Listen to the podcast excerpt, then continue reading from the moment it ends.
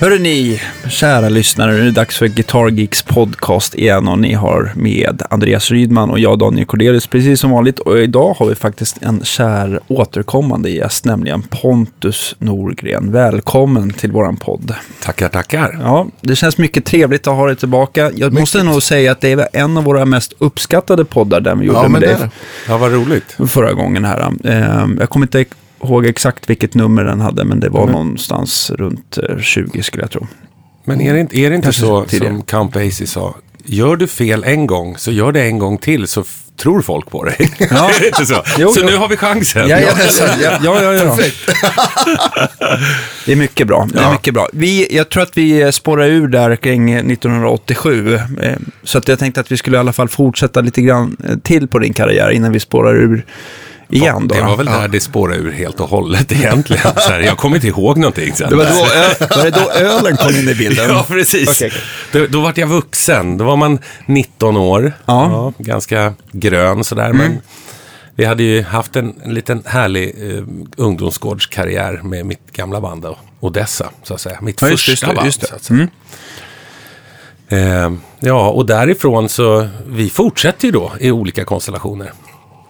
Eh, som till sist då ut, eller mynnade ut i någonting som blev någonting som hette Sin City. Som Mm. var förgrundaren då till Great King Rat. Ah, Och vi har ju, jag kom ju precis hem från Sweden Rock. Ja, och vi det. har gjort ett eh, 25-årsjubileum Ja. med bandet Great King Rat. Ja. okej. Och Gick, var det, gick det, var det succé? Gick det bra? Ja, det gick jättebra ja, faktiskt. kul. Det, var, det är lite roligt på något vis att muskelminne och allting, det finns ju där när man minst anar det. Man, bör, man, börjar, man börjar repetera och så känns allting väldigt, eller egentligen kändes det första repetitionen kändes helt fantastiskt. Det, bara, Det var känd- det. Ja, det var, kändes som igår, förutom lite gitarrsolon, lite slingor så här som mer var då vad heter det, muskelminne, koordination. Och så spelar man ett par gånger så bara dök det upp. Fick du planka det själv? Jag försökte men det gick åt helvete. Jag vet, jag vet inte vad jag höll på med på den tiden. Men vad är det inte det, alltså Great King Rat, eh, vi pratade ju om det förut, att det är ju lite mera blues-influerad spel, alltså mer penta, medan Hammerfall är mera liksom åt eh, harmoniska moll och sånt där som passar Jajamensan. bättre. Liksom. Men det, fann, det fanns ju redan, redan då så hade vi väldigt mycket, eller eh, min grund, ja, som jag sa, just med Schenker och Mm. Gary Moore. Och där kom ju även då Blackmore in i bilden och liksom Yngve dök upp. Och Mm. liksom allt, allt det där fanns ju, de harmoniska målen fanns ju. Och jag blandade det på något vis Okej. då. Men man tänker om man, om man liksom drar en- skala på hur mycket harmonisk moll en gitarrist använder så kan man väl säga att Yngve är väl i ytterkant. Ja, Ja, och av de du nämnde så är väl kanske Gary Moore lite åt andra hållet va? det, verkligen. Schenker också, är han i att han hamnar lite närmare Ja, men han? Schenker trillar väl dit ibland. Och gör, det blir lite vackert sådär. Ja. Och sen det- så tänker man Blackmore, han är, då är han lite mer i mitten på skalan Ja, kanske. precis. Och så sa vi Uli kanske. Ja. Men man tänker ju Leon Roth Ja. inspirerade väl kanske Michael Schenker ganska mycket. För han kom in i den vevan i Ja, just just just liksom. Så även att han hade bluesen så fick han nog in någon liten harmonisk kissemiss här och där, Mm. som man säger. Harmonisk moll-kissemiss. Finns det någon ännu mer harmonisk mollkille än Yngve tror? Oj, det var en svår fråga. Eh, Det finns äh, några Det är viktiga frågor. Några här. Ja, det är viktiga frågor. Ja, men det är väl några kopior som inte har förstått att egentligen spelar Yngve i sjukt bra blues. Ja. Och det är därför det blir så vackert när han trollar på sitt sätt. Men ja, du har ju varit ljudtekniker med Yngve, så du har väl sett han lite så här när inte röda lampan är på eller när det är gig time så här hur... Hur många antar- öl han dricker då, ja. Okej, ja. ja nej. nej, skämt åsido. Eh, Nej men alltså han är verkligen så här, han, han, vad jag förstår så här, när, lite så här, li, när han spelar lite ledigt om man säger Ja. så, så, så visar han upp andra sidor som kan chockera en ibland. Ja, men då, då trillar ju i, på något vis den här, om man säger musik, musikaliteten som finns i honom som inte många ser. När, när det liksom bara tiden står still och han börjar spela bluesgrejer som man bara tappar Det han hakan. kommer ifrån liksom. Ja, för det, det är väl därifrån det kommer egentligen. Om man säger Ja. det första han lyssnade med Blackmore, det var inte speciellt. Det var inte mycket smatter och Nej. shred och sånt där. Även att det gick ganska fort. Men Ja. det var ju blues. Och de blues, han är ju väldigt orienterad åt Blackmore-bluesen, om man uttrycker det Mm. så. Men han kan ju mycket annat också. Liksom. Mm. Hendrix och det, det är liksom, nej. Och då kan han ju tala om att han har andra som Clapton och han gillar massa gamla däng-gitarrister som kan lira blues. Ja, jag vet att han har hyllat lite B.B. King så här i någon Jajamän. enstaka, enstaka intervju. Men, men, och det är eh, tonen. Där säger ja. han fortfarande att det, det är en ton som han gillar. Liksom. Så det är jävligt häftigt. faktiskt. Coolt. Ja. Men, eh, det? Ja, jag- nog jag- om Yngve. Mm. Jag tänkte på, på Greg King Rat. eh, Var det 100% originalsättning också? Jajamensan. Ja, vad kul. Ja. Ja, men det, det, det var ju- just att det var så kort period som bandet fanns egentligen. Ja. Det var en, vi ändrade ju lite konstellationer i början. Vi hade ju en, innan Leif kom med exempel så var vi, såg bandet lite annorlunda ut då. Och då var det Conny Lind som var leadsångare då. Och det hette bandet egentligen Sin City. Okej. Och vi repade på Hel- Heleneborgsgatan. I en källare. Eh, och då var det faktiskt inte Micke Höglund heller som var basist. Då, då var det jag. Jag var ensam gitarrist. Och så var det Stefan Andersson. Han lirar, mm, han, ja, han lirar mycket med ett Van Halen coverband med, eh, ja, från Stockholm. då, Sådär. Och vi lirade ihop väldigt, väldigt mycket. Repade, spelade på alla svartklubbar och allt möjligt. Eh, och så bestämde sig Conny för att eh, han skulle bli rockstjärna som alla andra i Stockholm under den tiden i slutet av 80-talet. Ja. Att nu drar jag till LA för jag har värsta grejen på gång. Jag kommer bli hur stor som helst. Och eh, ja, vad storyn förtäljer vet vi alla. Det vart det ju inte så. För det Nej. var ju lite större och lite svårare än alla trodde när man kom, väl kom dit. Men eh, då hamnade vi i en situation att vi inte hade någon sångare. Och då dök Leif upp, eller rättare sagt, nu gick jag handlingen för, för, gick jag lite för fort ute i, i handlingen. Och då var det så faktiskt att eh, eh, Micke och Nippe hade ett band som hette Bang Bang. Som var Nyköpingsbaserat. Och eh, de ville ha Thomas Broman på trummor. Och ringer honom och säger att vi vill ha dig på trummor. Då sa han nej. Då ska jag och Conny och Pontus vara med. I annat fall så skiter jag i det. Och så träffades vi och repade en gång. Och det gick så fort. Då hade faktiskt, då var Conny fortfarande kvar. Så vi spelade in vår första demo. Som då ehm, Paul och Danny Francis. Danny Francis jobbade då på den tiden med ehm, Bon Jovi. Tillsammans med Doc McGee också. Okej. Känd. Ja, ja, visst. Och kontakten fanns där och därav skickade vi en tejp till dem och de tände på alla cylindrar och tyckte det här var helt fantastiskt. Och precis lagom då när de tände till så åkte Conny till USA. Ja. och då behövde vi en sångare och då hade vi sett Leif vid flera tillfällen på rockklubbar runt om i Stockholm. Ja. Och sa att han var ju faktiskt basist på den tiden. Jaså, okej. Ja, och sångare i ett band som heter Circus. Så han, eh, vi hade sett honom och ringde och frågade, har du lust att komma och testa? Och vi tog in honom i studio direkt. Och spelade in i Rolf Alex studio då, som han hade ihop med Stefan Bergström. Väldigt duktig gitarrist också. ja, absolut. Ja. Eh, och det var faktiskt Stefan Bergström som var tekniker. Jag börjar tänka på Treat, men jag kan ha helt fel nu. Ja, Skin Trade spelar Skin han. Trade, Och är det, ja. Baltimore spelar han. Ja, Just just det, just det. Det. Sorry, sorry. Ja, ingen fara. Men då, då spelade vi in, då träffades vi alltså i studion och spelade in en låt mer eller mindre på en gång med Leif. Och Det då, var hans audition. Inom Ja, det var hans audition och den var ju ganska klar efter en halvtimme i studion så hade man ju fattat att shit vad bra det här är. Och ja, där började liksom Great King Rat liksom resan så att säga. Och då är vi ju typ 89. På Kungstensgatan, runt hörnet från Anchor. Allting började nära Anchor. Det är där jag har replokal också. Är det så? Ja, i gamla Handels, rakt ner liksom, precis runt hörnet. Jag kan man, Ner man, till vänster. ja, alltså när man kommer, när man svänger in från Anchor då, då eh, när man kryper där längs Sveavägen och så går man in då.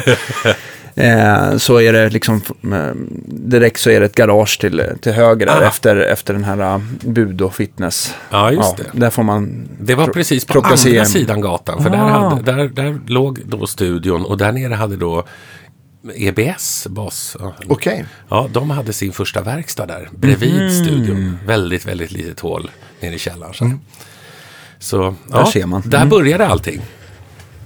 Och ja, och, om vi pratar om min karriär så kan jag gå direkt då in att eh, i samma veva så, eh, ja, alla vet ju att jag spelar... Prosit. Prosit. Alla- tack, tack. Ja.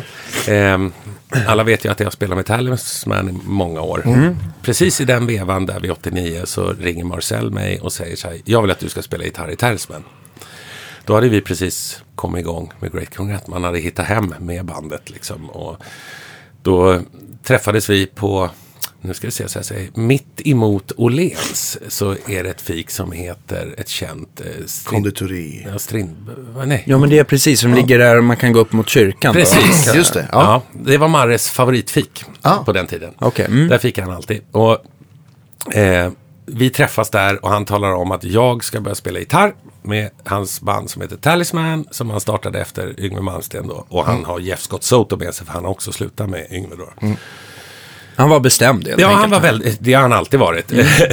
och då så sa jag faktiskt nej. För jag kände att Great King Rat, vi hade ju faktiskt lagt ner så sjukt mycket tid. Jag tackade och tackade för erbjudandet. Men eh, han hittade ju då Fredrik Åkesson Ja, lite ja, senare. Så ja. han hittade en bra gitarrist, väldigt, väldigt bra gitarrist Ja, som passade in jättebra. Eh, ja, och sen spelade vi in en skiva med Great King Rat. Men ha, jag tänkte bara på Talisman. eh, Innan Fredrik var det väl också en gitarrist? Ja, alltså det var ju Kristoffer va? Kristoffer Ståhl, som då, han var ju gitarrist eller mitten av 80-talet med Marres band Power. Aha, okej. Men han är också en väldigt duktig gitarrist har jag hört. Mm. Oh ja. Och det, där var ju faktiskt eh, våran pingishjältes eh, brorsa Appelgren, Patrik Appelgren, Aha. som nu spelar med Treat. Han spelar ju Hammond med Power. Ja. Jajamän. Ah. Mm. Och så var det Sepp Urgard som spelade trummor där då. Okej. Ja. Fan, nu blir det hela hårdrockshistoria. Ja, Sepp har spelat med Yngve, eller? Ja, han spelade med Yngve också. Det kanske alla hade gjort det. Ja, nästan. Det var ju många. Han, kom det, det är ungefär som det är nu för tiden. Det bara flyger medlemmar fram och tillbaka hela tiden. Ja, jo, det verkar som han inte...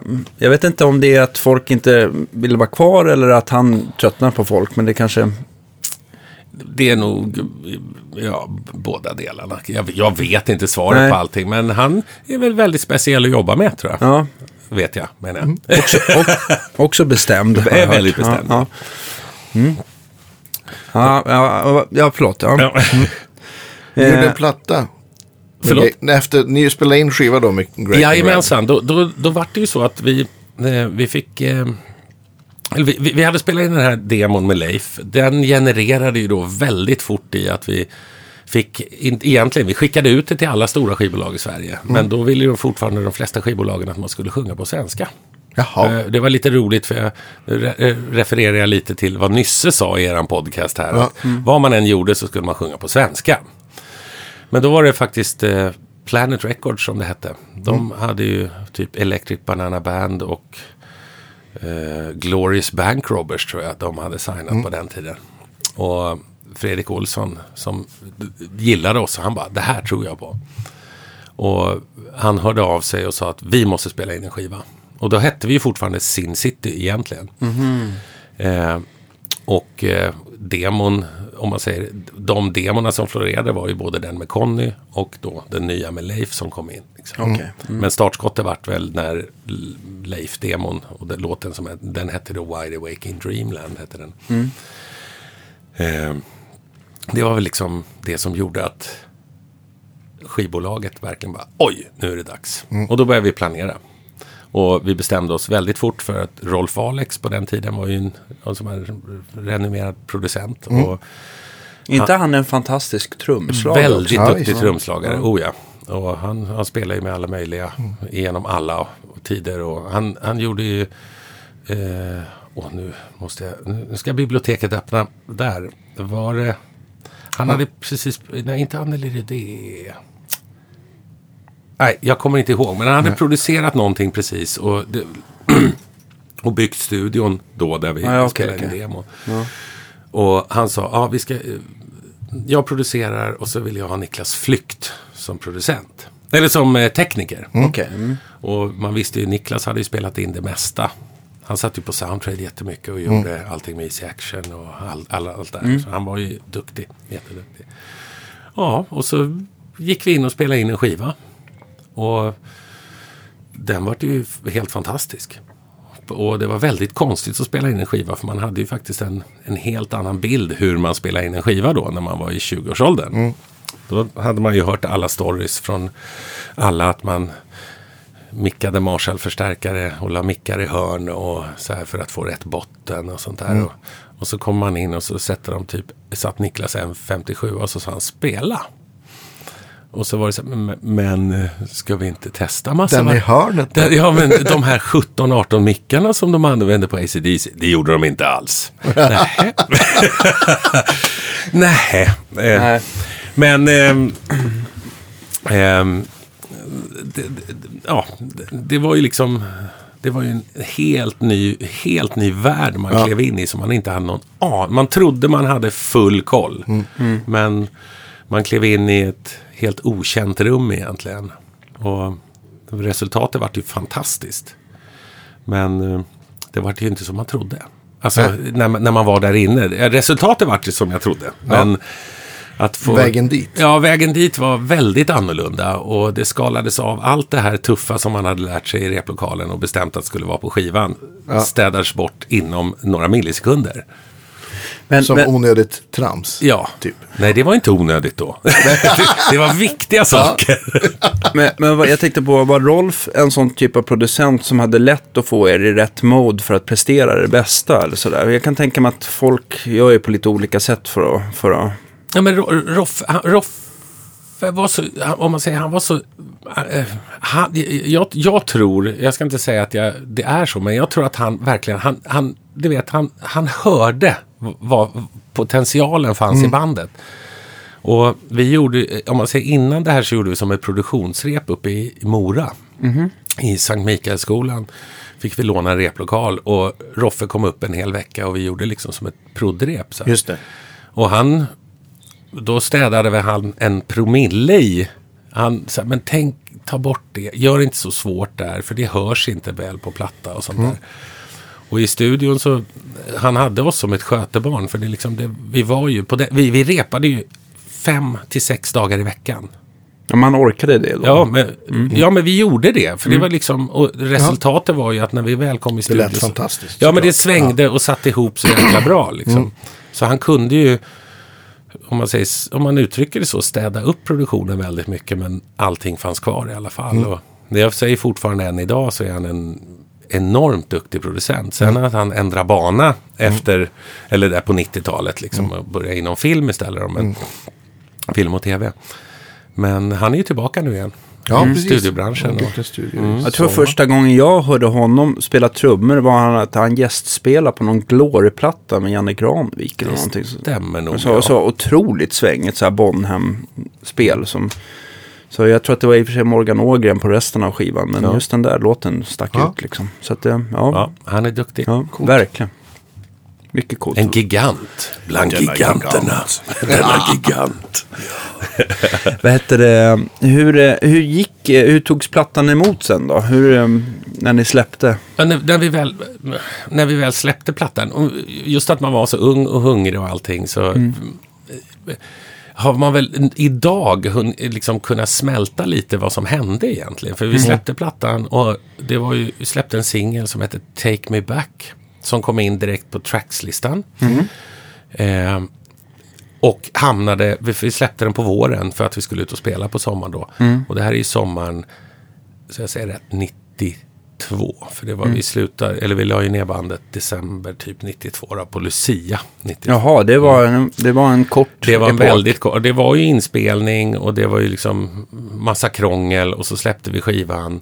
Och så, ja, sen gick Broman, Broman, Broman sa att han, jag går till Electric Boys nu. Jaha, då var det så. Ja, okej. Då hade, men men det, var så mycket, det var så mycket problem.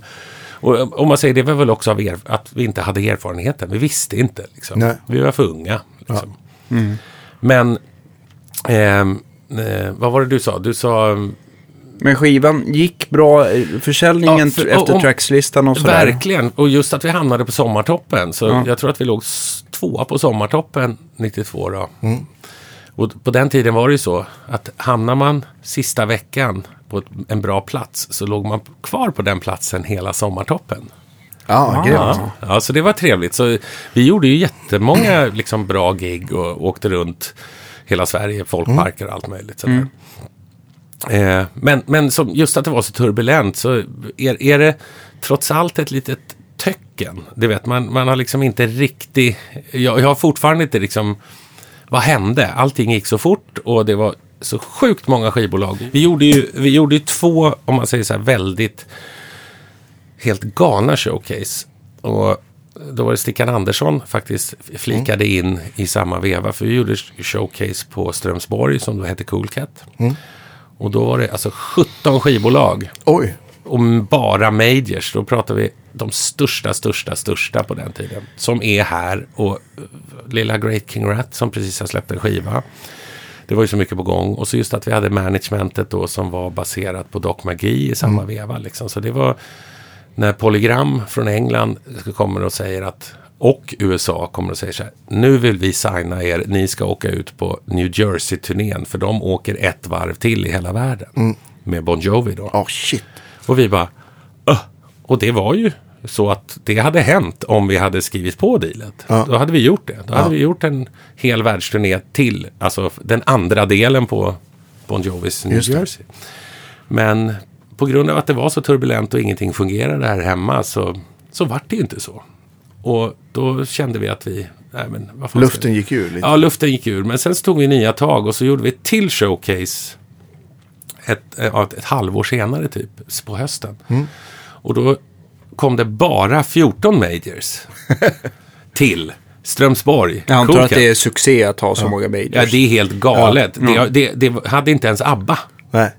Och det är liksom ingen som har haft det någonsin. Men ja, till då Mats Olsson som han hette som hade Planet Records. Han lyckades lösa det här. Han fick ihop det. Och liksom, vi kanske var lite orutinerade och kanske skulle ha lyssnat lite mer på han som hade erfarenhet. Vi hade andra tankar och tänkte på ett annat sätt för man var ung och Ja, men visst. Men jag får, jag, får, jag får en så här, um, jag vet inte om jag jämför alldeles galet nu, men det känns lite grann som att det är ett så här allsvenskt lag som har en, i fotboll som har en jättelovande ung talangspelare och så kommer det en massa andra klubbar utifrån som ska titta på den här spelaren nu och Men- signa honom. Lite den känslan. Lite den känslan var ju i hela bandet på Ja. något vis. För alla slet och drog i alla medlemmar. Ja, okej. Jaha, så de var nästan så att de ville splittra upp er också, Jo, eller? Om, ja, och, och, nej, inte, inte skivbolaget då, men det ringde ju alltså artister och gitarrister och allt, band och allt möjligt som behövde folk. Och det märkte vi direkt när vi slutade att då, när, när Thomas då, Broman, trumslagaren, han gick, han, Electric Boys ville ju ha honom då för Mm. Niklas skulle sluta. Men det var ju så här, Are you ready to believe? Var det den? Det eller blir kanske- det va? Ja. Ja. ja. Jag har inte riktigt koll på den epoken med Electric Boys. Men då, var det, då fick han jobbet med Electric Boys. Och så några dagar senare på, så ser jag att, eller hör jag på Headbangers Ball att gitarristerna slutar i Thunder. Och vi hade ju, kände ju både managementet och Thunder och allt möjligt så här. Vi hade ju träffat dem flera gånger. Och eh, eh, jag ringer direkt till managementet. Till Thunders management och säger så här. Jag vill ha gigget. Jag vill ha gigget för Great King Rat har splittrats. Ah, de sa fel. Det är en basist. Det är basisten som lagt av. Jag bara, nej men vad fan, okej. Men jag ringer Micke och säger det. Micke Höglund då. Säger så här. Fan, Thunders basist har lagt av. Hör av dig. Ja. Och han fick gigget. Nej, vad coolt. Ja. Och så var det ju så, sen, ja, Anders Förstader då, eller Anders Nilsson som han hette på den tiden, han jobbar ju med Norum och det. ja, med Titanic Truth med Conny Blom precis. där. Och, och ja, ja. Det är han som har gjort det där skivomslaget för övrigt. Jajamensan. Mhm. Titta. Parentes. Ja. Det, det hörde ni nu, ni ser det inte, för jag ser det. Skitroligt. Ja. Men det är fint. Ja, det är jättefint. Eh, nej, men eh, jag bestämde mig lite då att nej, jag vill hålla på med melodiös hårdrock Ja. i resten av mitt liv. Så jag, jag gick inte vidare och liksom bytte någonting. Och så var gitarrister fanns det ju lite för gott om på den tiden. Ja. Så då höll jag på med produktion och ljudteknik istället. Ja, det var då det liksom... Men du hade inte sys sysslat så mycket med som ljudtekniker? Innan jo. In, ja, det, oh, hade, ja, det okej. hade jag gjort hela tiden. Men då kände jag liksom, ah, men då ger jag det en chans. Så Ja, just det. Och vi jobbade runt på klubbar och spelade in band. Och, och ja, gjorde, gjorde allt möjligt mer eller mindre. Och eh, då så jobbade jag ju väldigt mycket på eh, Elm Street som det hette i Gamla stan. Eh, där alla giganter i hårdrocksvärlden kom förbi. Liksom Candlemass spela och det var ju det var alla Europe-grabbar och Electric Boys. Och, men alla, alla kom ju dit och spela och Hur stort var Elm Street? Ja, det kom väl in 100...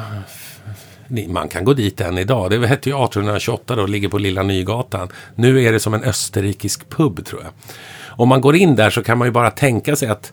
man Lilla Nygatan, alltså Ja. typ så här Santa Clara eller någonting sånt där. Oj, jag, kan, jag är så dålig. Alltså det är ju småvalv i källaren, var det det också? Jajamensan. Ja. Men det var på övervåningen då när man kom in så var det eh, scenen till, in till höger. Så vad kan det ha varit framför scenen? 100, 120-130 personer. Mm. och så här. Men det var alltid packat jämt. Galet packat liksom, Mm. varje helg. Så där lärde jag känna ganska mycket folk. Och jag hade ju känt, eller hängt mycket med Mikaeli och John Orum. Eller vad säger jag, John eh, Levén. Och eh, hade träffat Patrik Isaksson. Så eh, vi, och jag hade jobbat med Patrik Isaksson och spela in just att jag gjorde produktioner och sånt där. Och så kom vi på att vi skulle starta ett band.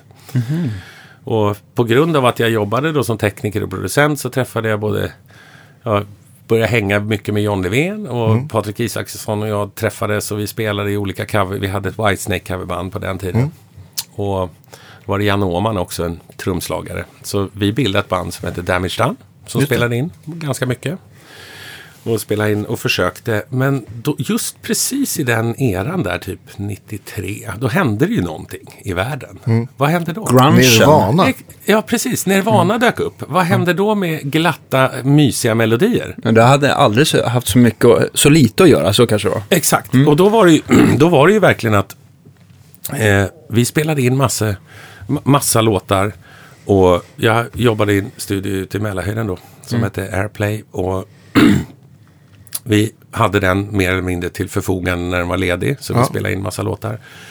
Och skickade runt till skivbolag och alla säger, äh, fan kan ni inte försöka spela liksom, det här moderna, du vet, liksom, kör grunge istället, då kan vi göra någonting, i annat fall så... Och då sprack ju hela grejen. Då var det så här, man, man bara, åh, man vill ju göra det här. Ja, visst. Och jag har, håll, har hållit fast vid det hela tiden. Ja. Och då körde vi ganska... Eh, vi gjorde lite gig och spelade in lite saker, men... Ja, som klimatet var så var det väldigt svårt att få det att fästa. Ja, var men det, liksom- det kändes nästan som det var lite fult att ha gitarrsolo i musiken ett tag där. Ja, i alla fall om man tog en snygg ton. Tog man en ton som klingade vackert, det var ju inget ballt. Det skulle ju vara någonting som var jäkligt jobbigt. Och om man, om man tänker då när i övergången i, vid den perioden så var det ju det slisiga också. Det som Guns N' Roses Precis. stod för. Så här. Det var ju liksom, om man säger, det, det skulle vara lite fult. Man, man fick inte spela bra på något vis. Även att om man lyssnar på det idag så spelades ju det faktiskt bra. Men, Ja, Guns är ju jättevälspelat. Ja, till exempel. och Nirvana igen. Om om Ja. man lyssnar på det. Det är ju välspelat och uttänkt som bara den. Och det liksom, men, men det var liksom inte tillåtet på något vis. Och uppfattningen, det var ju så nytt så folk bara tyckte Folk det. såg det väl som någon ny typ av punkvåg eller Exakt. någonting.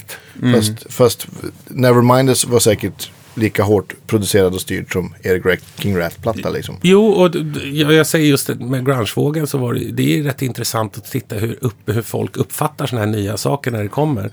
Om vi går tillbaka till hur jag uppfattade när jag hörde Sex Pistols första gången. Det tyckte jag bara lät, det bara skramla. Jag fick liksom ingen substans i det överhuvudtaget. Och när jag lyssnar på det idag så är det ju skitbra rock'n'roll. Ja, och det är, det, det, det är så svårt. När det kommer något nytt då blir folk helt chockade. Eller då i branschen så blir många så här styrda och tror att det ska vara på ett visst sätt och de tolkar det helt fel och det bara låter dåligt. Mm.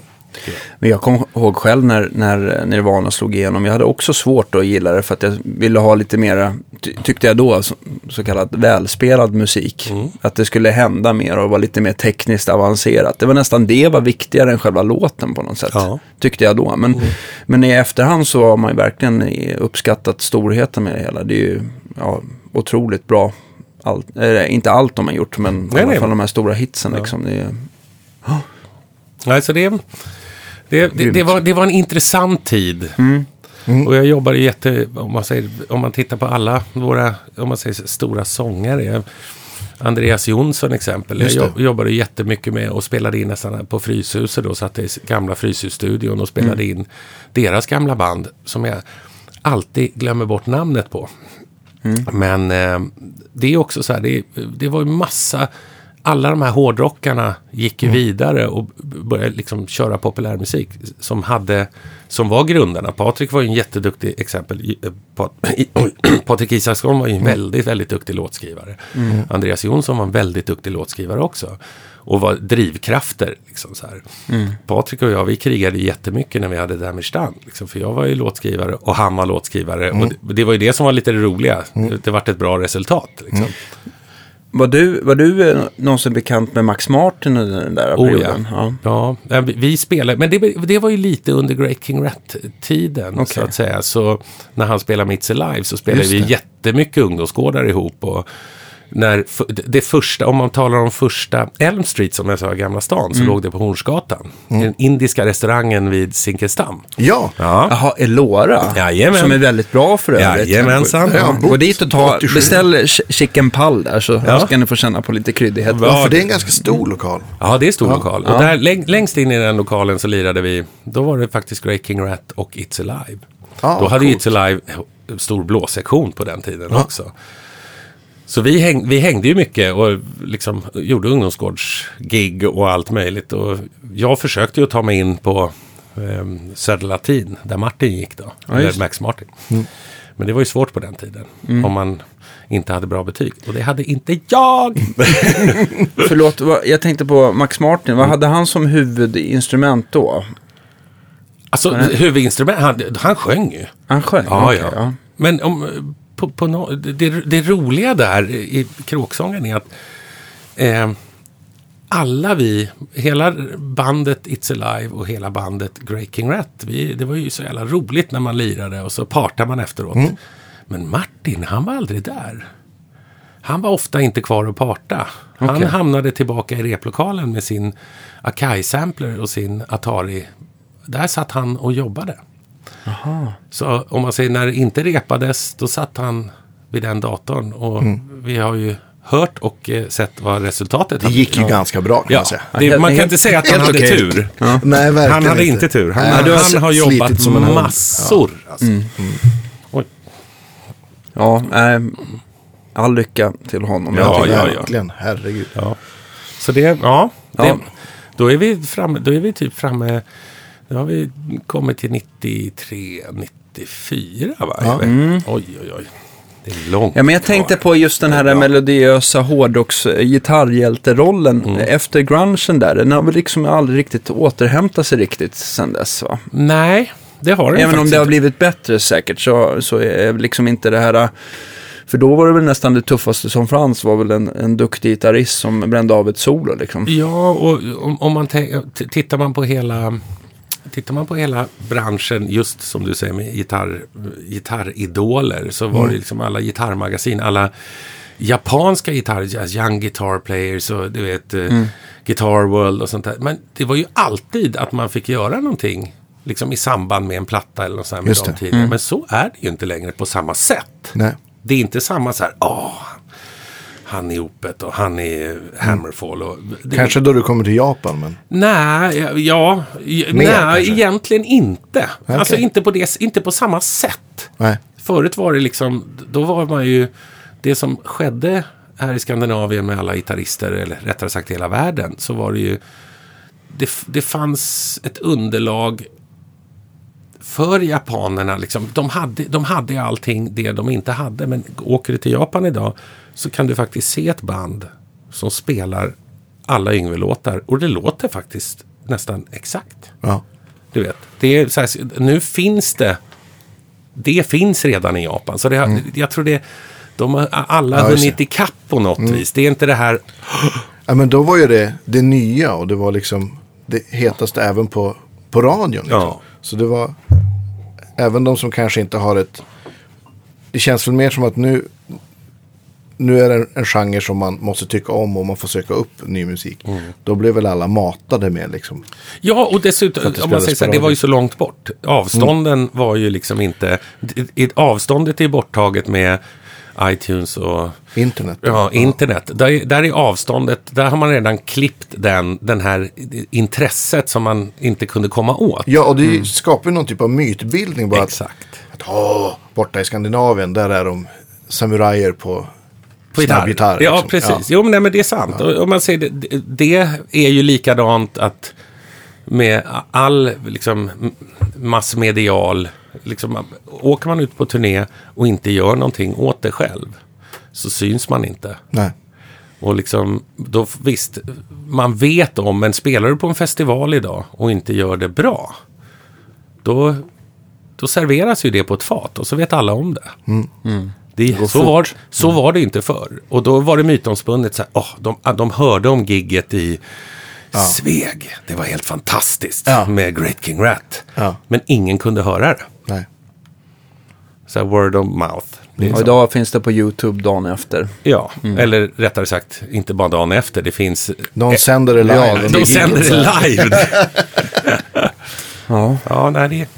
Men jag tänker också så här att det har eh, jag tänker på Japan, de har ju väldigt, varit väldigt duktiga på att ta till sig gitarrister utifrån så här, som har blivit kända och gjort karriär. Så här. Men jag känner som att liksom, de japanska gitarristerna har liksom inte lyckats åt andra hållet att liksom gö- göra sig ett namn utåt sådär. Jag kan inte säga att jag bläddrar igenom varenda e- ny ESP-katalog och kollar vem alla är. Men, Nej. men eh, håller du med eller? Ja, jag håller, jag håller nog med. Det är, det är, det är fortfarande... För, den ön har ju varit stängd eh, i, förr i världen. Och den är fortfarande lite liksom... Det, nu för tiden så kommer det ju in saker dit. Men om det inte är teknik så är det nog inte så mycket som kommer ut därifrån. För kulturen behåller de gärna för sig själv. Precis. Och de behåller mycket saker för sig själva. Och det, ja, jag uppskattar det på något vis. Liksom. Det, För det är roligt. Fortfarande, Japan är ett väldigt, väldigt roligt land att komma till. För det blir, man får många wow-upplevelser Ja, faktiskt. det är något annorlunda. Liksom. Det är, ja, men det är annorlunda. Och ja, som, så var det ju, om man säger på kanske 90-talet när man åkte över till USA och gick in, jag brukar säga man går in i en affär, så kan man få en wow-upplevelse. När man är någon annanstans, på en Ja. annan kontinent eller ett annat land. Så är det inte längre. Det finns ju typ Heinz ketchup överallt. Ja. Och det finns, ja men allting finns ju överallt. Det ser likadant ut. Och det är så här, de, men i Japan, visst det finns saker men där finns det så mycket som de har behållit Precis. för sig själva. Och det finns vissa, vissa länder. Ryssland kan vara lite så. Om man går in på någon så här Oh ja. mataffär och man bara. Här finns inget. Nej. Heinz kanske finns. Men, Ja. men, Ja, men, men- nej, men det är så här, Det är att- också lite Ja, samma. men att det blir, det, det ska vara ja, inhemskt. Jag gillar det. Ja. Men sen så är väl också japanska marknaden tillräckligt stor för att, liksom, att det ska räcka till Oh, att, ja. att leva för musikerna där. Det är väl en ändå en 90 miljoner skulle jag tänka mig. Någonting. Ja. Ja. Jag vet inte, jag, jag får kolla upp det till nästa program. Jajamän. Men stort, större än Sve- Svedala är det i alla fall. Det är det ju. Allting i två våningar om man åker in i Tokyo. Det Mm. vet man ju. Alla motorvägar i två våningar. Allting i två våningar. Coolt. Ja, det är coolt. Vad heter den här eh, musikaffärsområdet? Nej, just det. Jag vill, be- jag, Nej, alltså nu. Ja. Ja. De har ju något sånt legendariskt. Typ Denmark Street fast där. Ja, med, precis. med en massa, massa. ja. Ja, men de, är- det är de bra på faktiskt. Teknikdistrikten och allt det där. Ja. Men, nu Det är- ligger väl där i. Vad heter Ja, det? Shibuya? Ja, ja, det är. Shi- ja, det är i Shibuya. Ja. där ligger tekniken och... Men jag kommer inte ihåg vad just den heter. Ja, ja, Ja, skitsamma. skitsamma. Ja, Nog om detta. Ja, vad är Marshallstärkarna? Ja, precis. Finns på en här, den är Ja, där. jag ser.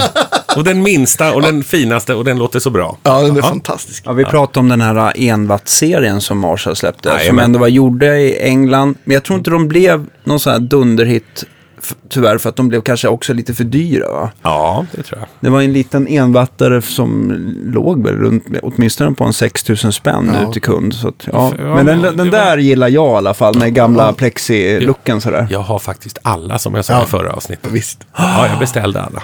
Okej. Rätt. Men ju färre rattar, är det less is more eller är det more is more? More is more. Okej. Jag måste stå på Yngves sida Ja, det är bra. How can less be more? Nej, men den där låter fantastisk. Ja. Ja. Den är vacker också. Det är bara Ja. två, två rattar. Vi gillar vi inte två rattar? Jo, Jo, absolut. Precis. Mm. Ja. Ja. Men, Ja, eh, men du gjorde mycket, ja. mycket, studio, blev mycket studio och, och, live-teknikerjobb också. Ja, nej men då var, under den perioden så... nu, nu var vi inne typ 93, 94 där någonstans. Så hade jag ju hade jag hållit på enormt mycket med liveljud och studioljud. Och eh, jobbade lite extra på Soundside på Götgatsbacken. Ja. Och jobbade där och, och det var ju på grund av att eh, Niklas Sjöberg då, som jag jobbade ihop med, eller rättare sagt han som ägde Airplay Studio i Mälarhöjden, som jag jobbade, som vi sen flyttade till Parkstudion. Vi hade sju år i Mälarhöjden, sju år i Parkstudion.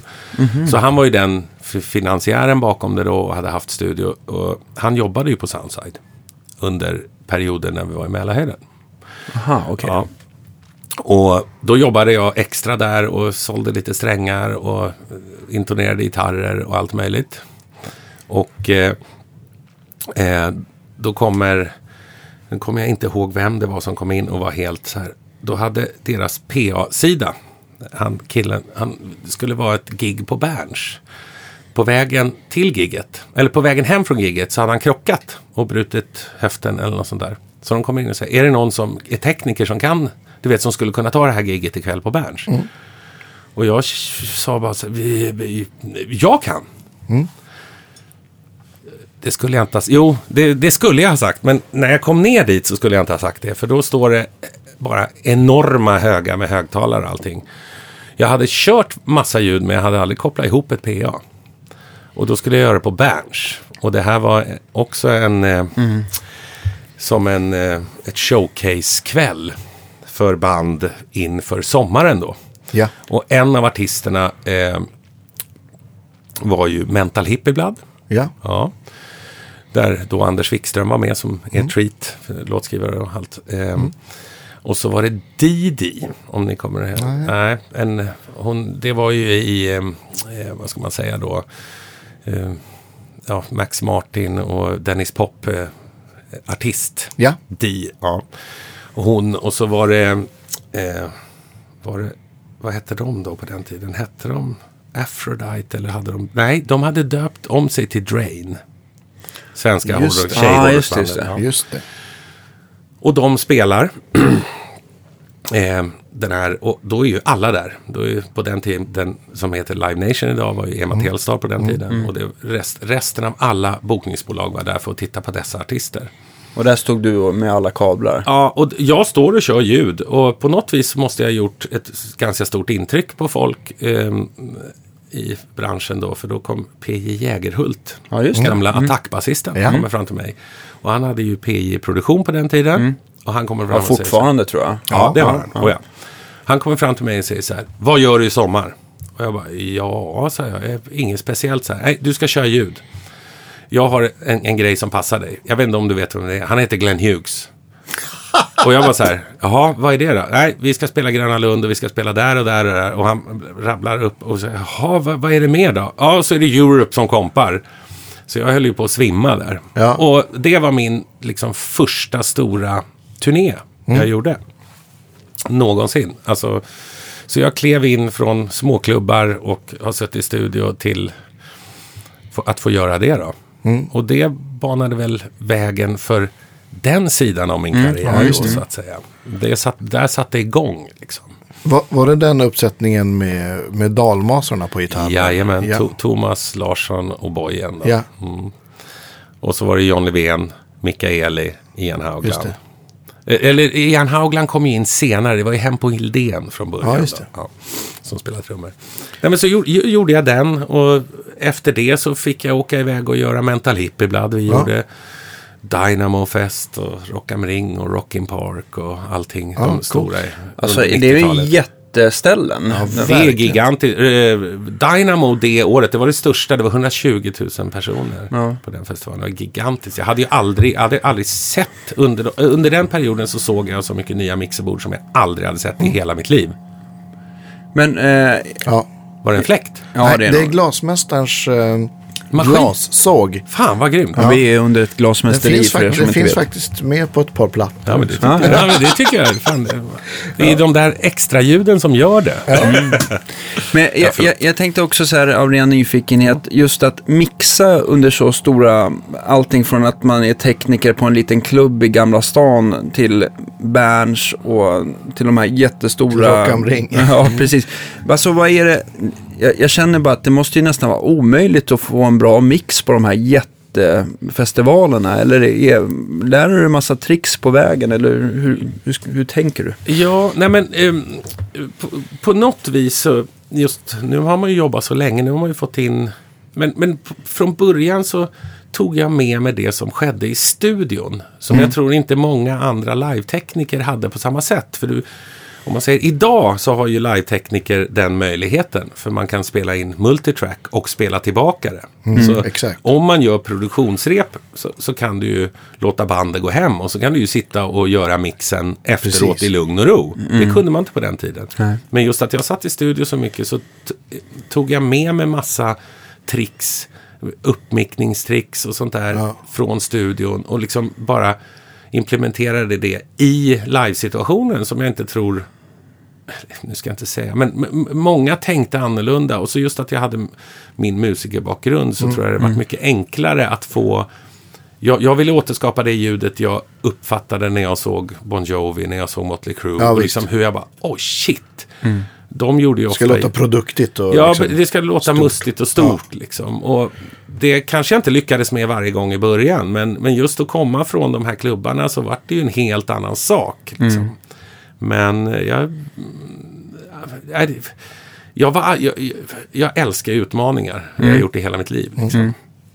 Och just att komma till en stor festival så har det varit vid flera tillfällen på den tiden när man kom. Och så, under den tiden var produktutvecklingen så enorm bland mixerbord också. Det Ja, kom just det.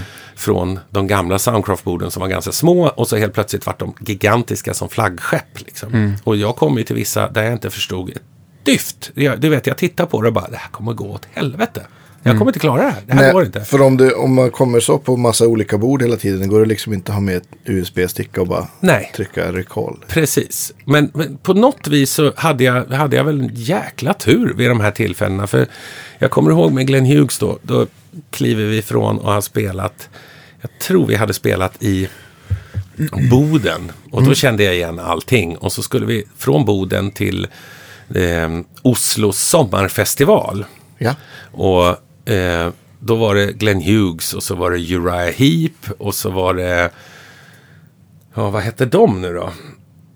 I saw the sign. Vad hette bandet? Ace of Base. Ace of Base, ja. Och på den tiden spelade min bror trummor med Ace of Base. Faktiskt. Ja, så vi skulle ses där. Men då kom jag ut... Åh, titta. Nu fick jag med kaffe i en gul kopp. Ja. Trevligt. Nej, men... när jag kommer till festivalen så går jag ut till Front of House då som är mixplats. Och eh, jag ser bara ett gigantiskt mixerbord. Och får så här en klump i halsen. Det här, det här går inte. Nej, det kan jag tänka mig. Alltså. Och jag står där en stund och känner så här, ah, jag vet inte fasen. Och jag var ju så orutinerad. Var, man visste ju inte att man bara tar tag i en huskille. Precis, en som en lokal kille ja. som får bara säga. Jag visste inte att man ens skulle göra det. Men jag står där en stund och så kommer en gråhårig herre. Ser lite rockig ut sådär. Och så, så säger Have you ever fucking seen this desk? I've never seen it before. Och jag bara, eh, eh, eh, who are you? Uh, I'm doing Uriah Heep. Då var jag så här, nu är jag lugn. ja. Och han säger då liksom, ja, vi får fasen ta hit den här huskillen. Han får lov att fixa och lära oss det här. För det här går, jag har aldrig sett det här bordet. Nej. Så då fick jag, huh, då löste det sig. Så då fick jag en grundkurs då, i och för sig i engelska på den tiden. Men som man inte var så duktig på för man var ganska ung. Så, så man var lite, men man, man hamnar i situationer där man inte förstod någonting.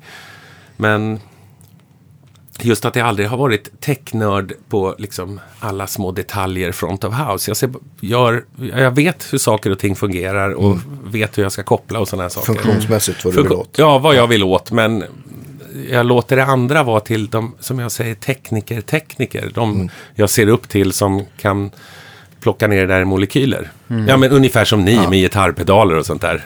Jag, ja, men, Ja. Där blir jag bara Oj. nervös när, när ni börjar säga så här massa kodord och man förstår ingenting. Ja, ja. Kan jag dra ett ackord och det låter tufft? Ja, då är det bra. Underbart. Ja, Men jag tänker också så här, hur stort mixerbord behöver man egentligen? Är det att man liksom förmixar trummorna och lägger det på grupper för att det ska bli mer lättmixat? Eller hur, hur, hur eh, alltså jag tänker de här största flaggskeppen, utnyttjar man ens dem helt och hållet? Eller det, gör det man... beror ju på. Det är ju ganska enkelt. Man kan ju räkna antal pukor och hi-hats och ride och cymbaler. Så hur många trum, när du mickar upp ett trumset hos normal trummisen, Ja. hur många, det blir liksom, mik- hur många mikrofoner rör det Ja, sig om? eh, om man säger b- normalt kit så använder jag ju typ två på bastrumma, två Ja. på virvel och så pukorna, hi-hat, ride och overhead. Ja, just det. Just det. Så det, alltså det, Tio. ah, 10, 10, 12, 16 beroende på om det är väldigt stora kit så är det så. Då kan ju symboler hamna väldigt långt bort. Då får man ju addera till extra när det är live. Och det gör man ju i studio också för Ja, att visst. få fram de sakerna. Liksom. Visst. Men, men ja, i, i, en, i en rockproduktion så är det ju ganska enkelt att räkna efter. Jag brukar säga 12 på trummor, 2 på bas, 2 på varje gitarr. Ja, så om det är keyboard, om det är stereo och sådär. Så hamnar på 24, 26, 28 och sen ska du ha lite... Om, om vi pratar analogt, jag kan säga analogt då. Sen ska man ju ha lite effektreturkanaler.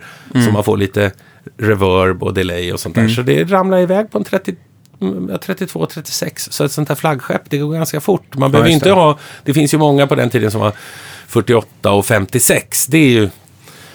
Ja, gör man symfoniorkester och rockband, ja då går det 96, då går det 128 kanaler. Det är inget svårt. Nej, okej. Så, och det är ju lite enklare idag, för idag trycker man bara på A, B, C, Ja, D precis. och har layers. Så du kan ju ha ett lite, ganska litet mixerbord. Ja, just det. Just det. Då vi gör den här ABBA-showen då är det ju med en sån här eh, symfoniorkester. Ja. De som spelar fiol har ju både line och mick. Ja, precis. Så att det är liksom bara, Det bara på dem så är det 40 kanaler. Så Ja, det är ja. ju så här Oh, ja.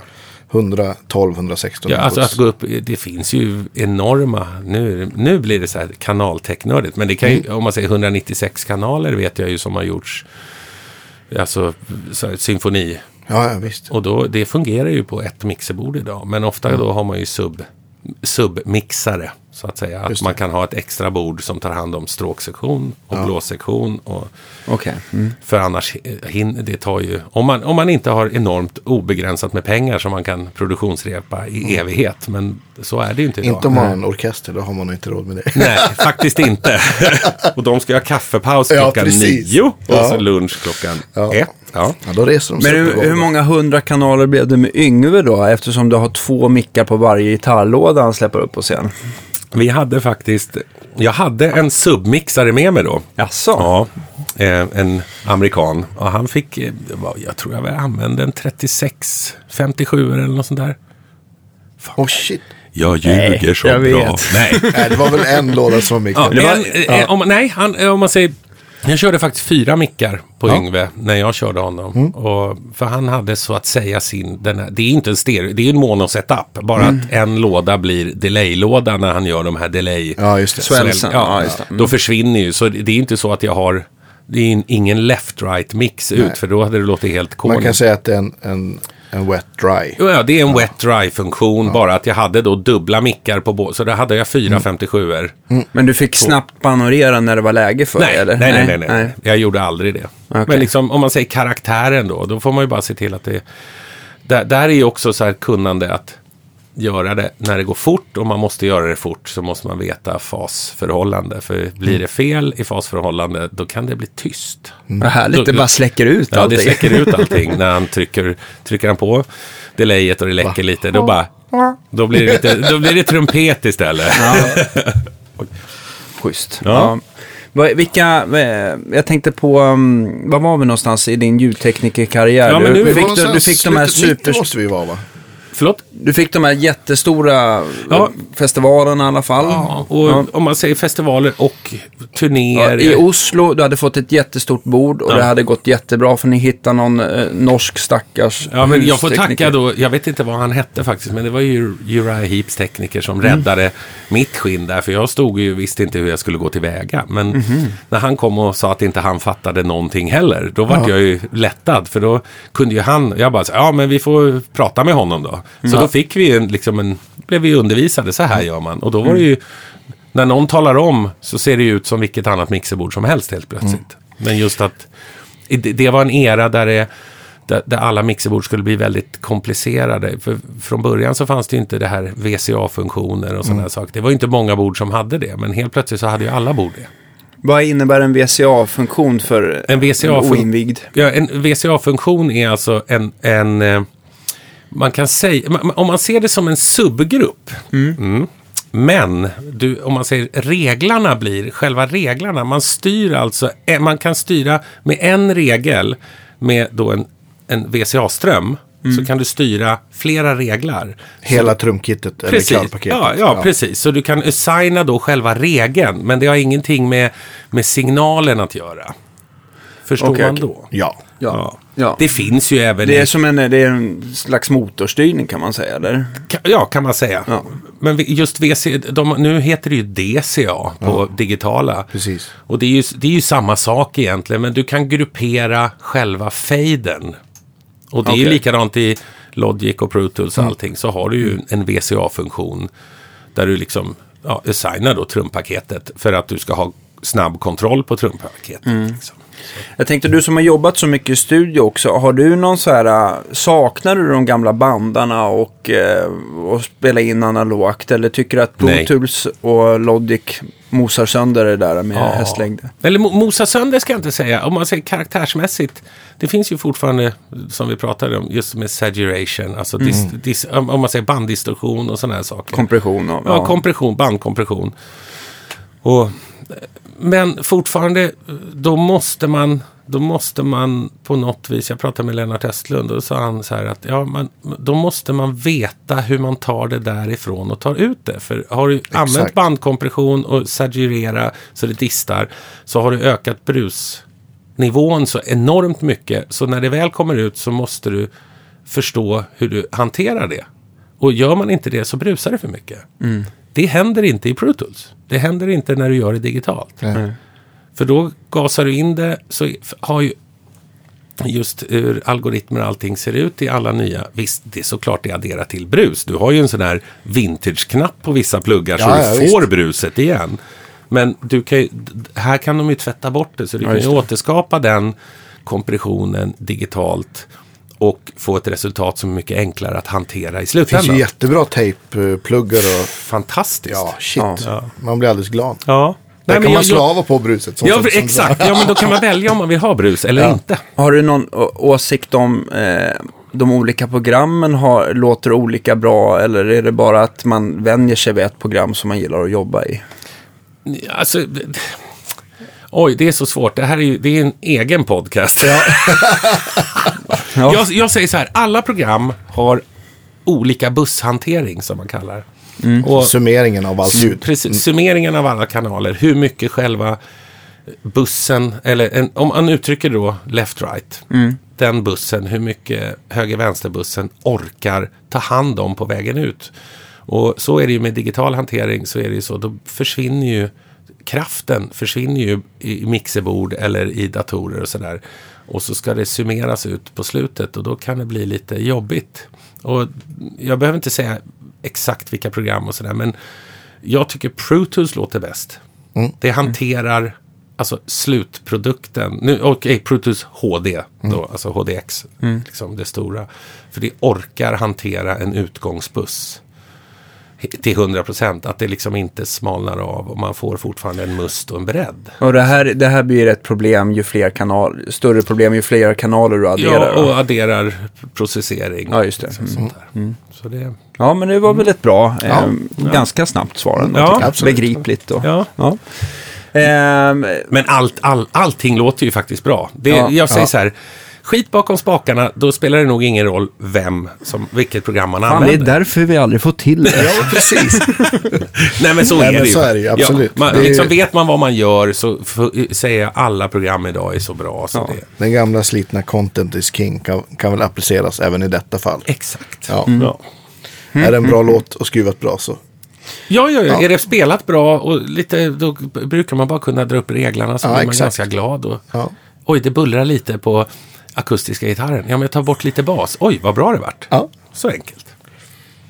Men du måste ju också verkligen ha sett teknikens gång också. För att jag antar att det började mycket med analogbord och eh, jag antar att det var eh, en helt annan typ av PA som gjordes liksom, på 90-talet jämfört med den som görs idag. Liksom. Oh, ja. Ja, men som, som jag sa i förra Ja. podden så hade jag ju ett M&M-bord och en 244 Tascam. Som jag började att spela in med i Mälarhöjden hemma hos mamma och pappa. Och med tanke på att då fanns inte ens ett digital reverb. Precis i samma veva då så släppte ju, nu kommer inte jag ens ihåg vad det hette, men Yamaha släppte ett reverb där det fanns fyra knappar på. Som var dessutom inte en stereo-reverb, det var ett mono-reverb. Ah. Med fyra presets. Typ. Ja, punkt slut. Det var så här short, medium, large, x large ungefär. Och om man säger, första gången man hörde det så höll man ju på att ramla omkull.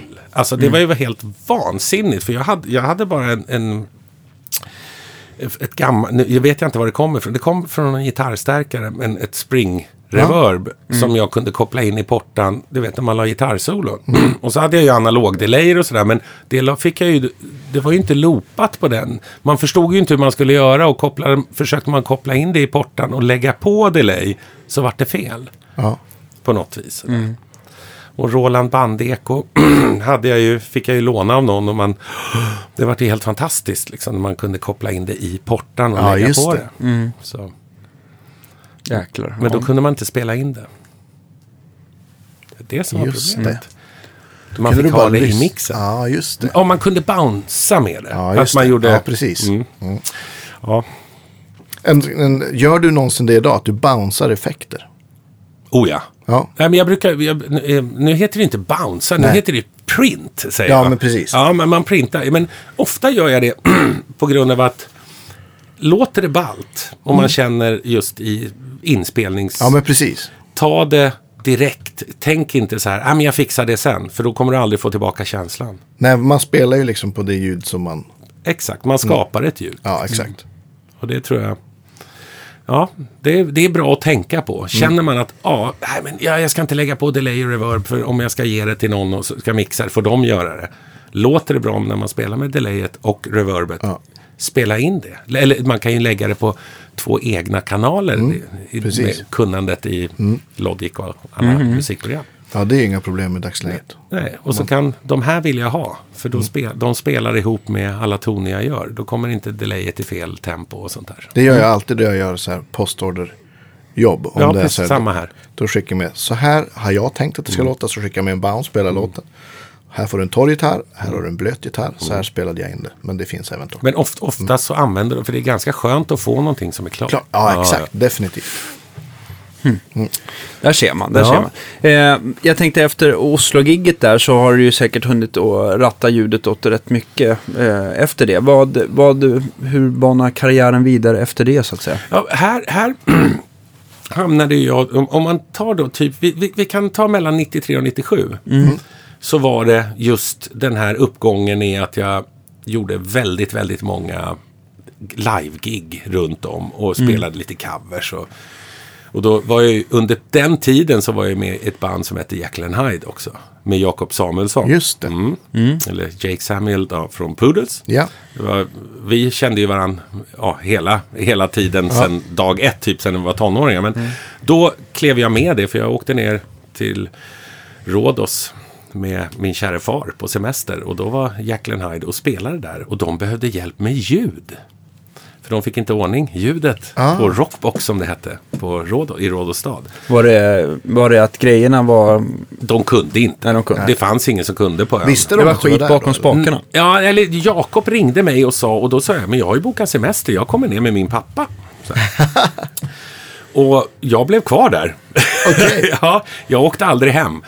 Ehm, men, eh, och Jakob sa, ja men då spelar du gitarr. Och då blev du andra gitarrist. eh, Liksom, och så, så, det här blir helt grymt. Och så vart jag, fick jag styra upp lite ljud där. Så under den här perioden så spelade jag med and Hyde. Vi var ju ett bland, om man säger både eget och covers gjorde ju vi. och på rockklubbar runt om i Stockholm och sådär. Men mestadels då så byggde jag min ljudkarriär samtidigt liksom, som ljudtekniker. Och jag spelade in det mesta vi gjorde med Jekyll Hyde också på den tiden. Liksom. Men ja, det var, det var en lärorik tid som gick fram till typ slutet av 97. När Marcel Jacobs ringer mig igen och säger Nu ska du vara med. Ja, exakt.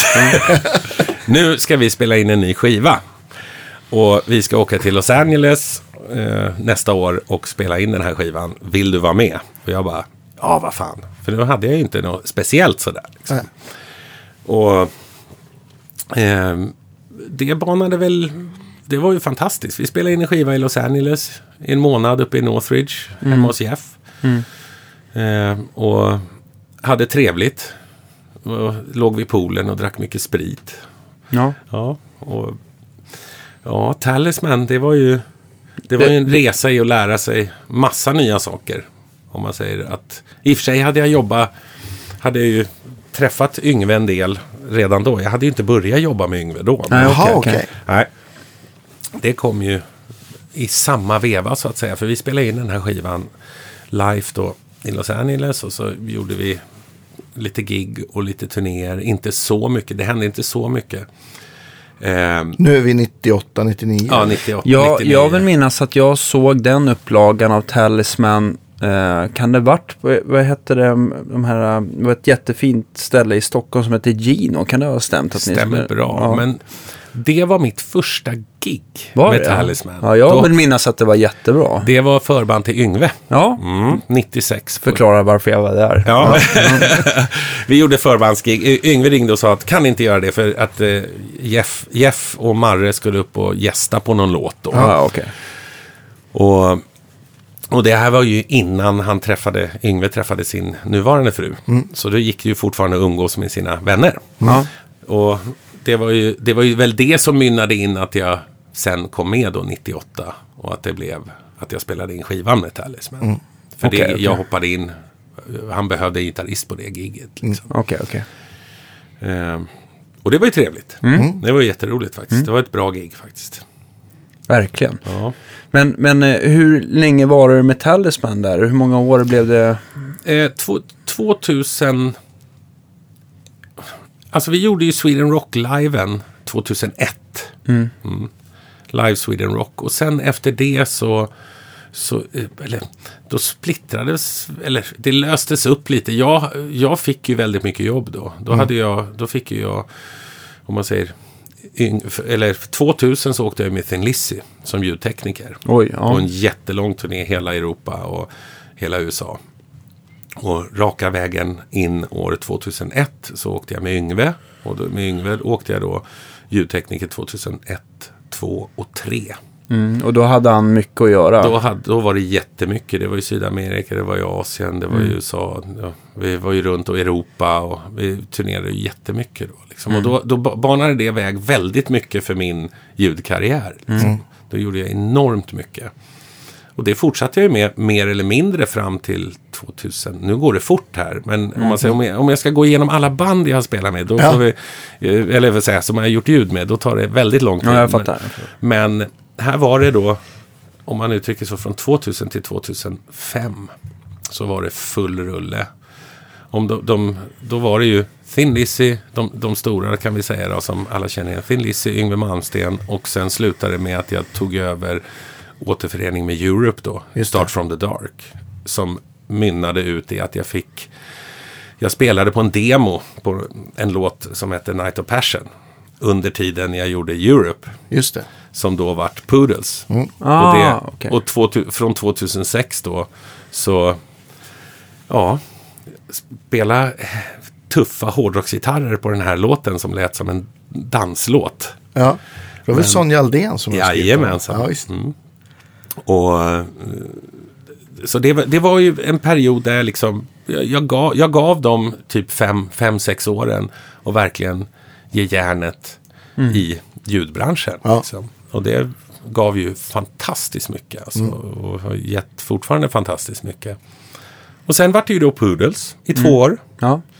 Och eh, det var ju en fantastisk resa med ja, fyra, det gick väl väldigt bra där under den fyra i. Melodifestivalen kom Ja. vi ju då 2006. Och enormt mycket turnerande. Eh, I ja, ett år och sen spelade vi in en ny skiva direkt. Och ut och turnera igen. Och så 2008 så vart det ju eh, så gjorde vi ju, vad heter den? Line of Fire tillsammans med E-Type. Just det. Och det var, det, var väl då, det var väl då jag kände att jag var lite nöjd och ville gå vidare. Liksom. Det var inte riktigt min grej sådär. Eh, och då vet vi nu vad jag spelar i. Och det var ju lite det som bestämde. Eller när jag hade sagt upp mig då så dök Hammerfall upp.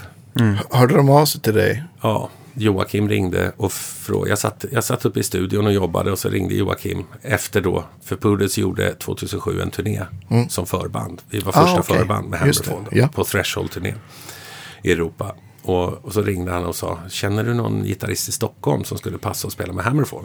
Och jag sa, jag. Typ jag. Ja, typ jag. Han bara, nej, det går inte. Jag kan inte sno någon annans flickvän. Om Ja. man nu trycker det så. Och jag bara, jo men det vore väl skitroligt om Ja. Så, på den vägen vart det. Kul. Ja. Ljudteknikerbiten, har du kört det också parallellt med Hammerfall? För jag vet att du har, är det inte så att du har gjort lite så här Merciful Fate och... Nej, King Diamond. King. Diamond, ja. okej. Jo, men alltså. Ja, det är svårt att hålla isär det. Jag får en under- känsla att det är samma band någonstans, men det är det inte. Nej, det är det inte. Men eh, jag har ju un, un, under... Tar man då från Poodle så har jag ju liksom turnerat med massa band under tiden och gjort enormt mycket annat vid sidan Mm. av när det har varit pauser på spelandet och sånt där. Både live och i studio. Mm. Men senaste, senaste fyra åren så vart det ju återförening då med King Diamond. Och eh, det har passat in perfekt emellan då skivinspelningar och turnéer med Hammerfall. Mm. På gott och ont. Man har jobbat ihjäl sig. Typ. Ja, men det är ju så roligt. Mm. Ja. jag, kan, ju- jag kan ju inte låta bli. Nej. Men vi har Jag gjort... vi har, med King Diamond har vi gjort... eh, Jag, jag var inte med första vändan då 2012. Då gjorde han ju bara två spelningar. En, Okej, okej. Mm, en nere på, i Frankrike på, vad heter den?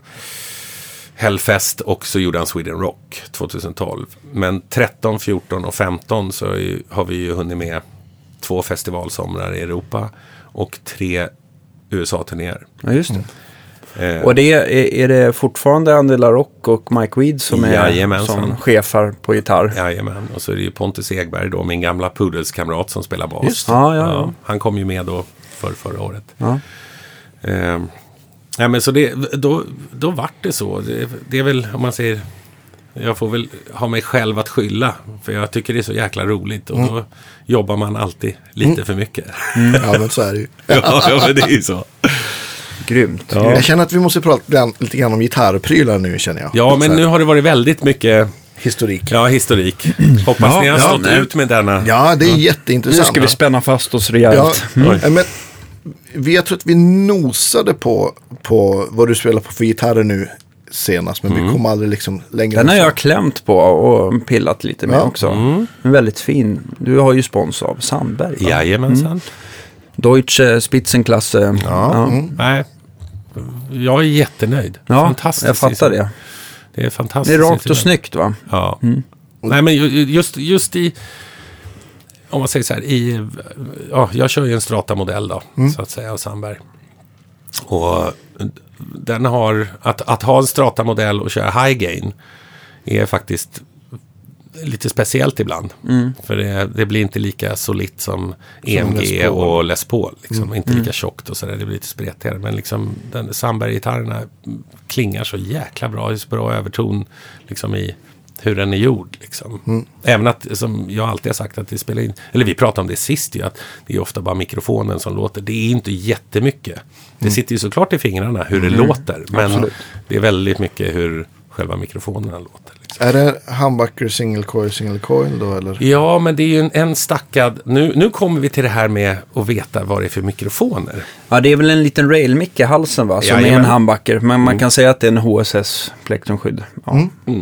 Det, ja, det, det är det ju Ja, stallmicken vet jag inte vad jag använder, men jag för mig att det var Demarcio. Det är Demarcio hela vägen Ja. faktiskt. Och det är, om man säger det är en... en eh, ja, exakt. Det här ska du veta. Du Ja, som absolut. kan det här. Nu ska jag berätta för dig. Ja. Nej, det, jag, jag, jag har får att det, det var ju lite mer gain i, i stallmicken där, så det var lite överlindad Demarcio. Men sen så vet jag inte, Nej, men den är inte så hög output i alla fall faktiskt. var det någon sån här Norton eller? Nej. Fråga inte mig. Nej. Du får fråga Magnus på Krafton. Ja, jag ska fråga Magnus. Ja, Han, han vet hur plekterskydd är. Men jag pratade med honom och sa vad jag ville ha liksom, Ja, okej. för, karaktär. Och jag sa att jag gillar ju, om man säger eh, Seymour Duncan då, deras den här, ja, det var faktiskt Göran Elmqvist som bara, testa den här. Och det är deras den här 78, alltså Van. Halen-varianten. Ja, visst. Och då sa jag att jag gillar den karaktären. Och Magnus Så här överlindad paff lite grann. Ja, och den, den, är, det är inte, alltså den är väldigt, väldigt lite, om, om man tar en vanlig HS3 så är den helt galet mycket högre i outputen än vad den här är. Men, eh, och då hjälpte Magnus mig och sa, ja men då tycker jag du ska köra det här. Vill du ha lite spretigt eh, med, med halsmick och så? Jag bara, nej, jag vill, du vet, det ska vara lite... k-" Så han plockade ihop den här kombinationen som känns... Det händer rätt saker när jag spelar liksom. Och jag har aldrig nördat på mickar. Jag har faktiskt alltid varit originalmickar mer eller mindre Mm. hela mitt liv. Liksom jag hittar en gitarr som känns rätt och sen har jag börjat spela efter det. Just det. liksom, Efter, så jag har inte hållit på och bytt så mycket saker sådär. Och nu var det med Sandberg-setupen så vart det lite för cleant för mig. Alltså den, den, de var lite för snygga de Ja. mickarna. Och då sa jag jag måste hitta någonting som passar. Hur hittar du Sandberg eller hittar de dig eller? Eh, nej, det- är faktiskt eh, Ulf Mickels på Fitzpatrick. Fitzpatrick. Som, eh, för jag hade ju, de hade ju Engel förr i världen. De hade ju TC Electronics som jag har spelat med genom åren. Och ja, mycket annat jag har jobbat med produkter från dem. Och så sa han, du måste testa det här. Och då fick jag en bas för jättelänge sedan. Ja, de börjar ju så. Ja, det var precis. bara basar.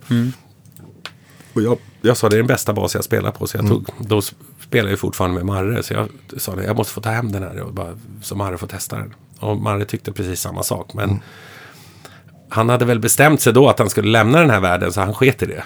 Om, om vi säger så. Men, men just den grejen att jag såg att han bara, åh shit vilket instrument. Liksom. Och på den vägen vart det. Och så hörde han av sig och sa, fan du skulle nästan testa. Och ja, man, man, man, man kör ju på det man är van vid. Men så höll vi på att jobba lite med andra märken. Och där inte vart någon respons överhuvudtaget. Liksom. Ja, det är ju väldigt viktigt om man ska göra en sån Ja, grej. ja, men att det ska, om man säger det ska kännas rätt. Och om man säger, jag hade jobbat med Gibson i nästan tio år och jag kände så här, ja, nej, men jag vill göra något nytt. Så jag letade mig runt överallt så här. Och så bara ringde jag Uffe och sa så här, fan, vi kanske ska köra Sandberg. Jag och Oskar. Och de, de tände ju till på alla cylindrar. Och så åkte jag ner till fabriken och fick lite hjälp och fick plocka lite, vad heter det, eh, ja, delar. Du vet, jag fick gå, man fick gå och pilla lite. Ja, så jag, jag fick min Rosewood-bräda som jag ville ha. Du vet, jag fick hitta Mm. den jag ville ha för den var snygg och sådär. Liksom, så det var jäkligt roligt. Var har de fabriken någonstans? I Braunschweig. Ja, ja visst. jajamän. Ja, En liten workshop, jättefin och liksom, nej, fantastiskt. Och liksom man, man blir så glad när man är där, för det, är, det finns så mycket kärlek till att bygga instrument. Mm. Det är liksom inget löpande band någonstans. Liksom. Nej. Så, nej, det, är- jag är jättenöjd. Ja, Ja, jag kul. förstår det. är det 22 bands? Ja, det är det. Det är Alltså, ja, ja, ja, alltså, jaha, ja, tju- ja, det är 22 band. Ja, precis. Ja, Alltså. inte 21. Ja, 21. Då måste man bända så hårt för man ska upp till Då FIS. behöver man 08. Ja, till FIS ja. Då, då är det... Jag och Yngve tävlade om det så här. Han, Ja, han sa, ja, men, vadå, kör du 10 strängar? Jag bara så här, ja, men jag brukar köra det för det är lite mer motstånd. Träna så här, men live kan jag köra 9 ibland. Ja. Så där. Och då kan du inte bända upp till FIS. Och så gjorde jag det på första Hammerfall-plattan. Och så skickade jag bara en MP3 till honom och sa så här, det går med 10 år också. Fick du svar på det? Jajamän. Men det gjorde, det gjorde lite ont. gjorde Ja, det. det kan jag tänka mig. Underbart. Vad kör Ja. du för strängar? Jag, kör, jag har ju kört Rotosound, just att jag har nickelallergi där. Ja. Mm. Men nu har jag faktiskt provat här efter jag träffade Staffan Astner. Mm. Så jag träffade de här, eller te- testade de här nya coatade Dadario. Just EXP. EXP. ja. Mm. Och de låter ju fantastiskt. Alltså, Mm. det, just att hitta, hitta, till, hitta den här stålsträngarna låter ju...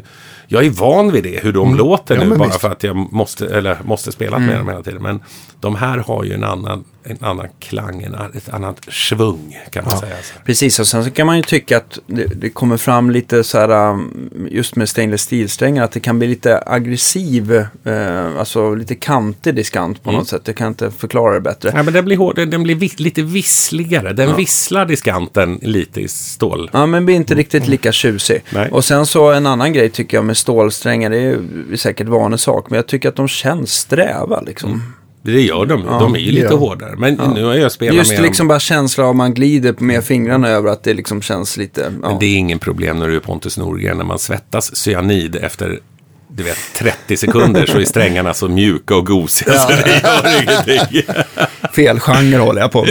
ja, ja. Ja, nej men det, det är en stor skillnad. Alltså, verkligen, jag, det är tio år jag har kört med Rotosound. Liksom. Och jag har jobbat med dem, pratat med dem jättemycket. Det var i början var det väldigt många barnsjukdomar. Att H-strängen wobblade, du vet, på varannat sätt och sånt där. Och man, jag var på dem och det var ju hur linningen var nere vid Kulan, Ja, ja. vid kulan och sånt där som de hade problem med.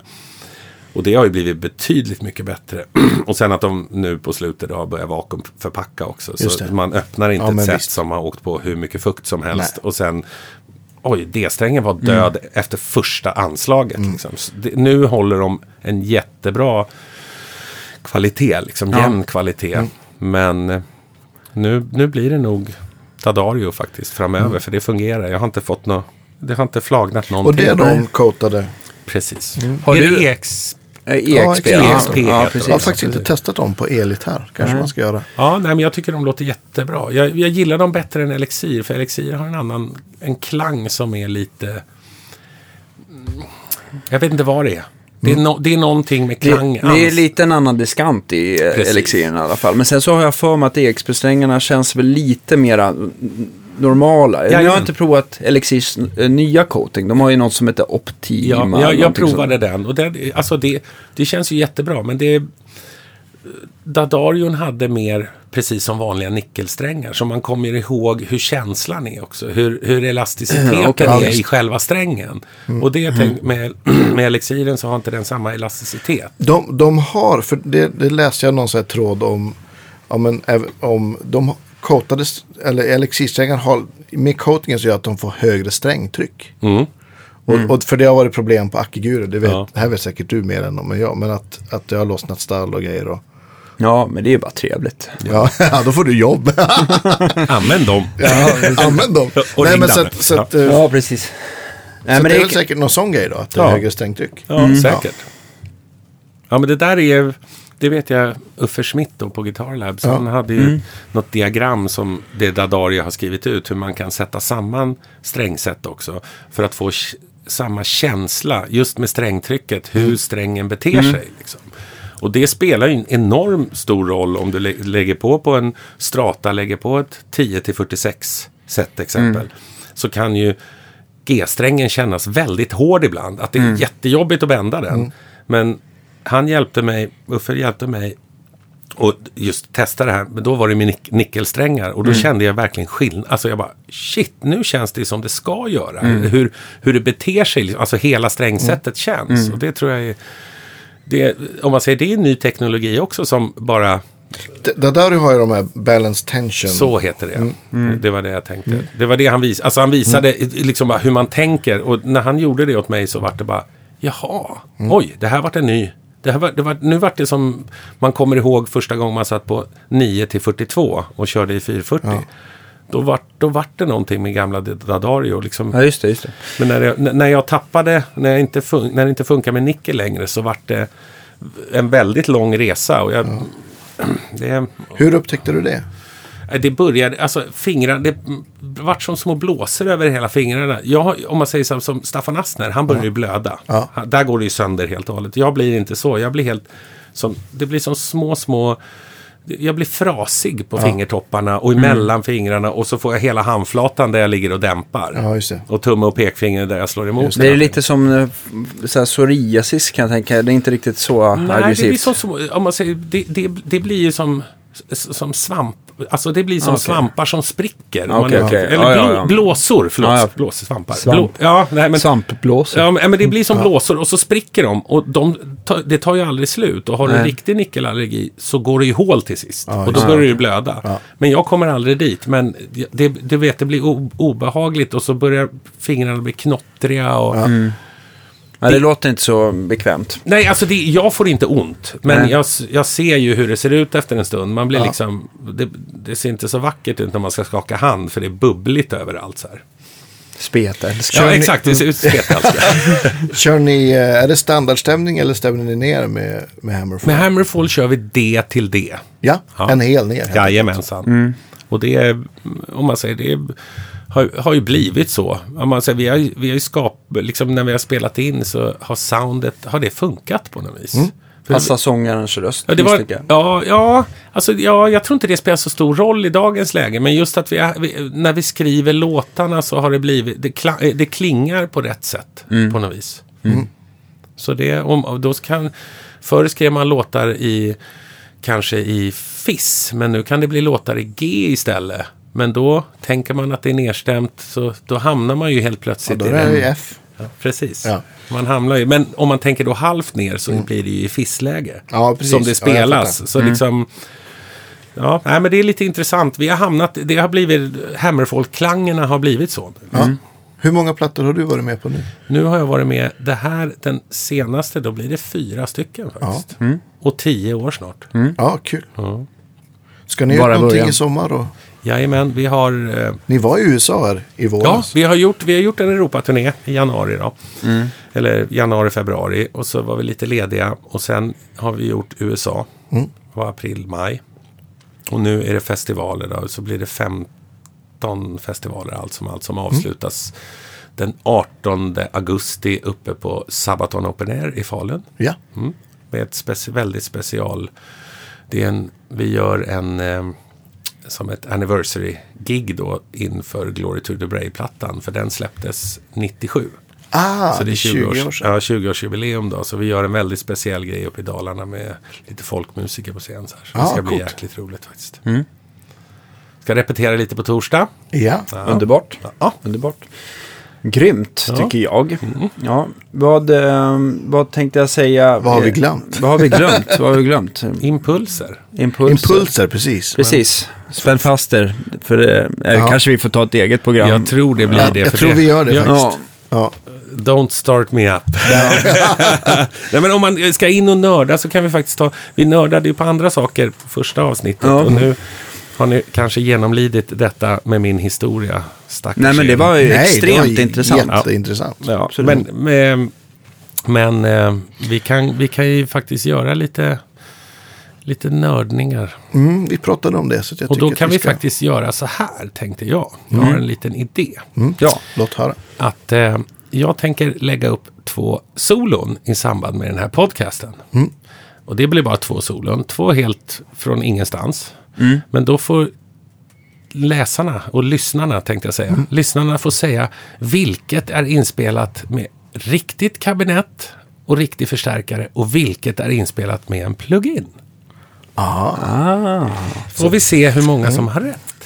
Och det finns, det, finns, det finns inte någonstans ett svar på detta. Det är bara jag som vet.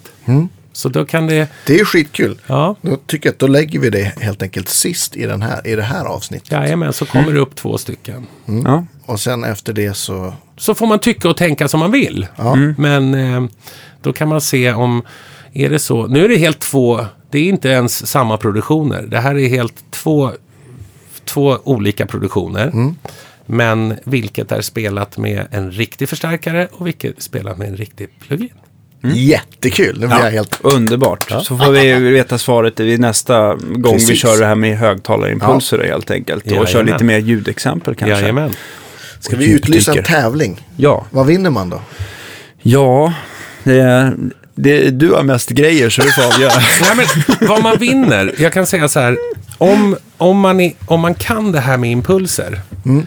Är, är det inför de här två låtarna eller inför nästa avsnitt? Nej, men vi avslöjar eh, liksom eh, Mm. vilket, vilket eh, rätt svar också Ja. nästa Ja. program. Och sen så, sen Jajamän. så, sen så Då finns det en vinst kan jag säga och då kan man få ta del av de impulserna som jag har gjort själv. Ja, det är väl jättekul. Man kan, få, man kan få min favorit Marshall-låda Ja. och min eh, Mesa Boogie-låda. Och så får man tycka vad man vill om dem, men jag kan dela med mig av dem. ja, Det är ju väldigt, väldigt generöst. Ja. mycket tackar vi för. Ja, ja. Men då säger jag tack för idag och på återseende med ett nördavsnitt om IR-avläsningar i framtiden. Tack så ja. mycket. ha det så bra. Ha det. Hej då. Hej, hej.